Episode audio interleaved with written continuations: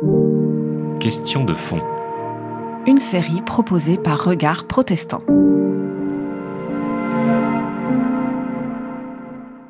Crise écologique, crise de sens, crise sociale, crise sanitaire. Comment, en tant que jeune, faire face à l'adversité croissante du monde dans lequel on se trouve? Comment trouver de l'espérance à la lumière de la parole biblique? Et comment ne pas simplement subir les circonstances, mais être acteur, actrice d'un changement? Ce sont autant de questions que moi, Joseph Gott, étudiant de 23 ans, je vous propose d'explorer avec une série d'invités.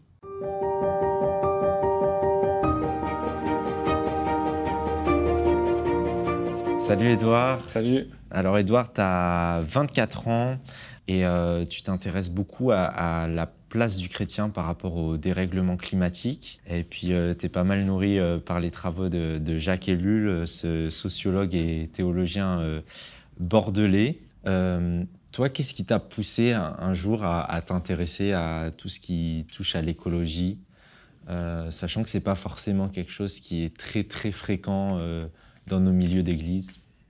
Oui, c'est vrai, c'est pas très fréquent, mais j'ai l'impression que c'est quand même de plus en plus fréquent euh, que les gens s'intéressent à ça. Enfin, aujourd'hui, je pense que c'est une question euh, qu'on ne peut pas éviter. J'ai l'impression d'avoir toujours entendu parler d'environnement, d'écologie.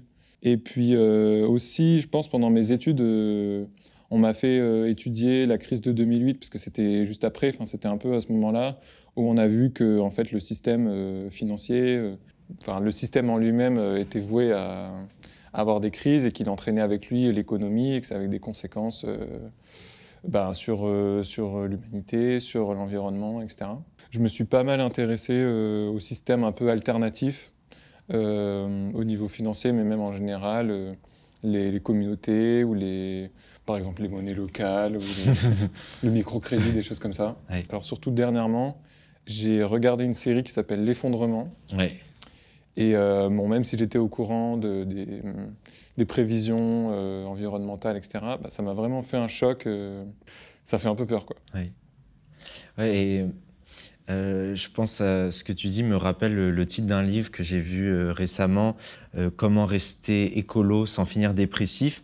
Et c'est vrai que quand tu me parles de, de, chaos, d'effondrement, qui est quelque part un peu le, fil conducteur de cette série de vidéos, bah ouais, ça peut vite être anxiogène. Euh, voilà, on, sait qu'il y a des personnalités dans, le mouvement de la collapsologie ou de la théorie de l'effondrement, comme euh, l'ancien ministre Yves Cochet qui parle d'un effondrement systémique mondial euh, imminent.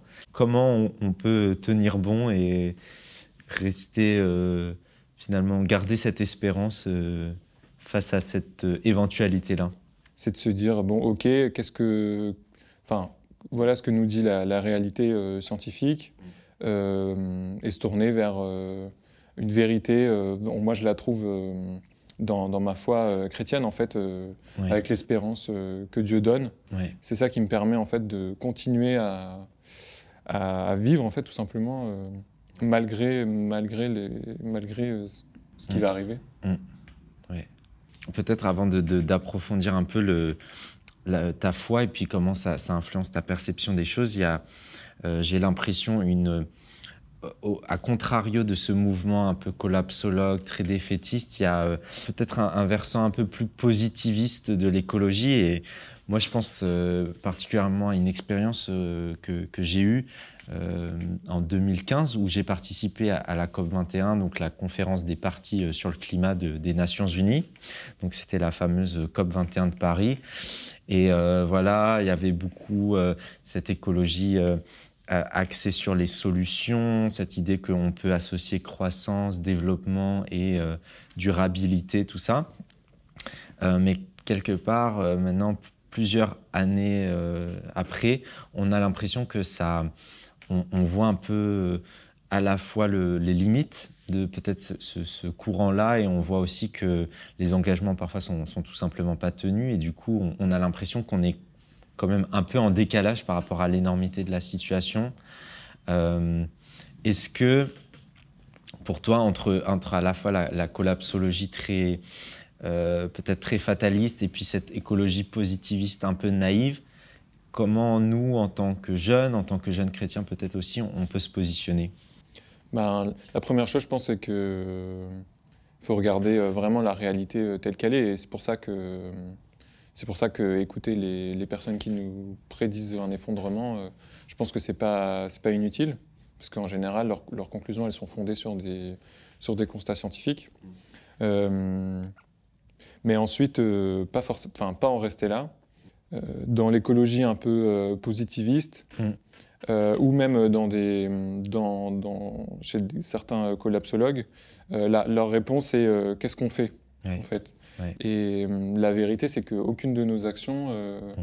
pourra, pourra, sauver, pourra sauver le monde en fait. Mm qu'on soit euh, un peu euh, positiviste en se disant euh, chacun va faire son petit effort et, comme ça on va réduire nos émissions de gaz à effet de serre par exemple. Ou se dire bon bah du coup je vais construire ma maison autonome et je vais dépendre de, personne.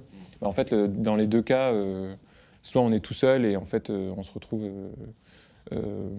bah, tout seul. Enfin après voilà chaque projet est, toujours imparfait. Enfin, on a toujours besoin, de, toujours besoin des autres. Et puis, euh, sinon, on se rend compte que ben, faire nos petits gestes, euh, faire des efforts ensemble, euh, ben, en fait, ça suffit pas. Mm. Parce, que, parce que la question, c'est en fait, qu'est-ce qu'il y a au fond de mon cœur? Et en général, ce qu'il y a au fond de notre cœur, même si on a envie de, de sauver le monde, c'est l'avidité, la cupidité, mm. la soif de posséder, la peur de manquer, enfin, c'est tout ça. Et, et c'est ça, en fait, qui est au cœur de. Enfin, pour moi, c'est ça qui est au cœur de la, de la crise écologique ou climatique c'est que nos, motivations humaines, euh, elles nous amènent à, exploiter les ressources euh, d'une manière euh, non durable. Je, trouve que en discutant avec toi il y a quelques jours, tu, me parlais d'une expression que chaque élu l'employait. C'est le pessimisme de l'espérance. Le pessimisme En fait, il a écrit un livre sur, sur l'espérance. L'espérance, elle nous fait d'abord désespérer dans le monde, désespérer de ce qui trompe. Euh, et donc, euh, c'est pour ça qu'on est pessimiste, mm. parce qu'on ne voit euh, aucun avenir positif dans, ce que propose le monde. Mm. Et en même temps, on espère, parce que comme, comme le monde n'a rien à proposer, on se tourne vers, vers, vers l'espérance de Dieu, en fait, mm. de, de, Jésus qui dit Tout est accompli. Cette solidité, pour toi, ce serait, ce serait ce dont tu viens de parler, cette idée que tout est accompli, et donc on n'a plus ce fardeau individuellement à porter de sauver le monde ou quelque chose Ouais, c'est ça. C'est qu'en fait, euh, nos efforts servent à rien. Et euh, en fait, tant mieux parce que Jésus, il a, il a déjà tout fait pour, euh, pour qu'on soit sauvé. Et, et, donc voilà, mon espérance, c'est aussi le fait que je me confie dans, dans la vie que j'ai en Jésus. Et puis dans le fait que, que Dieu, ce soit un, Dieu d'amour qui soit permanent, qui ne change jamais en fait. Ouais. Oui, parce qu'a priori, si Dieu est en dehors de l'espace, du temps et de la matière, il euh, il s'effondrera pas. Et du coup, euh, c'est bien de miser sur des choses euh, qui sont éternelles. Bah, écoute, merci beaucoup, Edouard, pour, pour, ce premier échange. on te retrouvera bientôt pour continuer la conversation sur ce thème passionnant. À bientôt.